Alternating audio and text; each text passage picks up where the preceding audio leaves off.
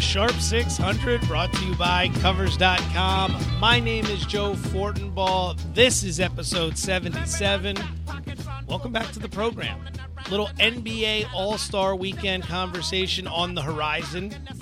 Good friend of the show, Ashton Grewal, writer and analyst at Covers.com, has a terrific piece up on how to break down and handicap the Saturday night festivities. He's going to join us in just a few minutes. We'll also talk NBA side in total as it pertains to the All Star game with Ashton as well. Now, before we jump into the interview, I wanted to lay something out for you. Five years ago, in the NBA All Star game, the two sides combined to score a grand total of 281 points. Four years ago, that number jumped up to 318 total points. The year after that, 321 total points then 369 total points, and then last year, an all time record 374 total points were scored in the All Star game. The opening number, the opening total for this year's installment of the All Star game was somewhere around 360. It depended on which book you found, but somewhere in the neighborhood of 360 total points. That number has since been bet down. As of the time this podcast was put together, we saw it at about 353. Really, really digging the under here for one key reason. Not only not only is this total through the roof, right? Absolutely through the roof, which we can understand because of the trend we've seen coupled with all the three-point shooting and the lack of defense that we generally see in the All-Star game. But the fact that this year with the new format, two captains, LeBron James and Steph Curry, drafting teams. I think you're going to see a much more competitive game this year, which means a little bit of defense. Not a lot, I don't think they'll be playing defense the entire game. I don't think they'll be trying to lock down defenders and running through screens. But I do think at certain points later in the game, and maybe in the opening three to four minutes, you're going to see guys trying to D up to win this game. There's going to be more pride on this game than ever before. And as a result, we just might be able to take advantage of a loophole in the window. The number for the total continues to climb, the scoring continues to climb. So if everyone buys into that, and then all of a sudden this is the year they come out and play some D, we've given ourselves an opportunity. So the Sharp 600 here in episode 77, NBA All Star Game weekend. For the game, we are going under the total of 353 and a half total points. Good friend of the program, writer and analyst at covers.com. You can follow him on Twitter at Ashton Grewal. Ashton Grewal making his return to the Sharp 600. Ashton, as always, it is a pleasure to talk a little NBA with you. Thank you so much for your time. You have a tremendous piece up on covers.com right now breaking down the Saturday night festivities. Before we jump into some of the specifics, take me through the research process and uh, what it was like acquiring all this information. Not exactly like an NFL Sunday, that's for sure.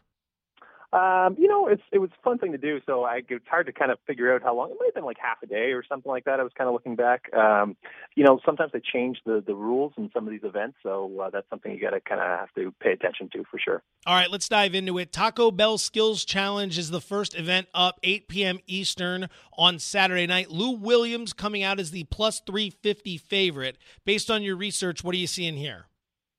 Yeah, sure. So uh, the thing that happened with this is uh, recently it used to be, um, you know, just something for the guards. It was uh, something to showcase uh, young up and comers like John Wall, and uh, you know, I even think uh, Chris Paul used to be in this quite often. You know, it's a dribble, passing, shooting type of thing. But uh, what was really cool is I think it was 2015 they switched it up and tried to incorporate. Uh, uh, front court players, the big guys. You know, they wanted to see the seven footers out there dribbling and shooting and that type of thing. And they split it up into uh, two brackets, right? So you have your guards uh, and your big men. And what we've seen over the last two years is uh, Porzingis, I think, won it last year, seven footer, and the year before that was uh, Towns, Karl-Anthony Towns. So, um, you know, you would think normally uh, if something having to do with dribbling, uh, passing, and shooting, uh, that uh, guards would be doing a better job. But uh, the big guys, they've been uh, really good. And the guy that I like quite a bit in this is uh, Lauri Markkanen, uh, the rookie uh, in Chicago. Um, he's really smooth, really, really good shooter. Uh, and I think when you look at this event, that's normally always what ends up happening. The guy who just races back down and uh, cans his first three, that's normally the guy who's going to end up winning. Outside of Markkanen, if you had a second choice, if you could fire two wagers on this, who would be your second option? Yeah, I kind of like Jamal Murray. Uh, the um, I think he's a third year guard with uh, Denver. Um, I guess I root for him a little bit too. He's a Canadian kid, um, so we want to see him do well. But he's having a really good season here with uh, Denver. Uh, Denver traded away um, Emmanuel Mudiay essentially just because uh, Murray uh, won the starting job, uh, and it's mostly just because of the shooting. So uh, I really like uh, Murray there as well. I think. All right, so following the skills challenge, we have the three point contest. A player near and dear to my heart as I'm here in the Bay Area, Klay Thompson coming out as the plus 210 favorite. Walk me through the three point contest. What are you seeing? What's the research show you? Who do you like? Yeah, so uh, you know, I, really like this event. It's uh, I I think the most consistent event in terms of entertaining. You know, sometimes we get some real uh, stinkers in the slam dunk contest. It hasn't always been, you know, Aaron Gordon and Zach LaVine type of thing like that. Um, the three point contest normally always seems to be really good. And what I remember growing up on is like specialist guys like, uh, you know, Craig Hodges. I was a big Chicago Bulls fan growing up, right? So I remember, you know, this guy who barely played for the Bulls, you know, comes out and, uh, uh, you know, knocks the lights out and makes like 28 of uh, 30 shots type of thing, right? And that's not really what we see anymore. Instead of just these guys that are specialists, right? Because of um, the increased amount of uh, three-point shots that are taken in the league, it means that star players are some of the guys that are competing in this and doing really, really well. Um, so in the last few years, we've seen guys like Stephen Curry, um, you know, Klay Thompson, obviously, uh, you know, uh, Paul Pierce has won this as well too. So some really big name guys have done that. And what I kind of saw from when I was doing my research is that it really does help um, if, if it's to be someone that's taking a lot of actual three point shots in games. So it's not just someone like uh, Jason Kapono, who used to play for the Raptors. I think he won this in back to back years. Jason Kapono, you know, Kapono barely played for the Raptors, but he could still come up to this and, and you know, great, do great in the competition. It's not really what we see anymore. It's more like star players, you know, guys that are shooting a lot um, in games and get a lot of practice that way. So uh, I think when you're looking at the field, you want to look at someone that is actually taking a lot of shots. And when we say a lot now, it's not like, you know, four or five a game. It's actually like more like eight, nine, ten, that type of a test.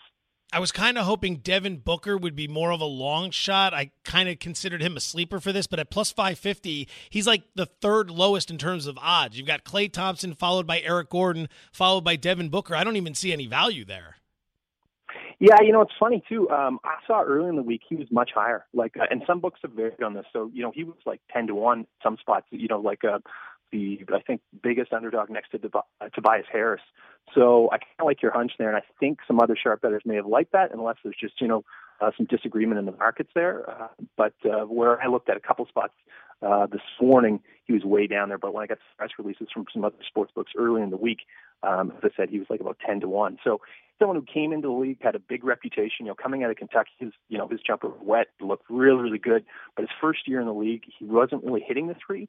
Um, but now in his third year, I think he's you know uh, making something like uh, 38% from three, which is pretty good, especially when he plays on a really bad team in Phoenix. So it's not like a lot of them are going to be uncontested. Defenses know they really have to hone in on that guy. And you know, when he, I think he was uh, in his rookie year as well, he went into the three point contest and he actually looked really good. And I think he only made it to the second round, but he got like um, something like I think 10 points in tiebreaker session, which is like just 30 seconds. But, uh, so 10 points in that is pretty good for sure.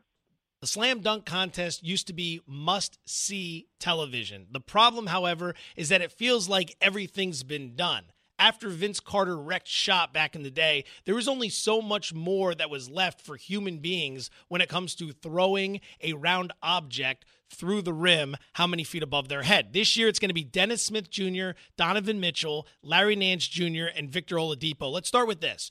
Do you think this is going to be a good event? Is this going to be an entertaining version of the slam dunk contest?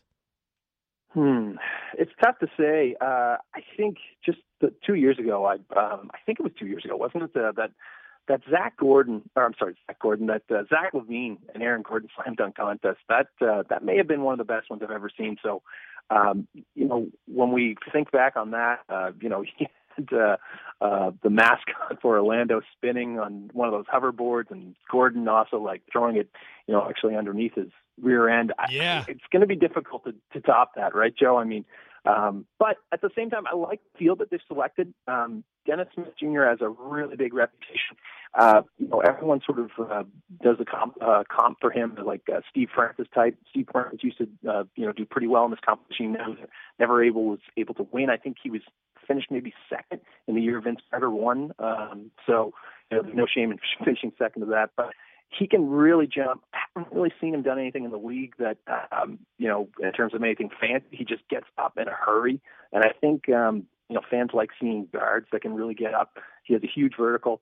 Uh, Donovan Mitchell, I think I really like the looks of him too, and it's fun. When I watched him play at Louisville, I didn't know he had this type of athleticism, uh, but what we've seen with him in Utah.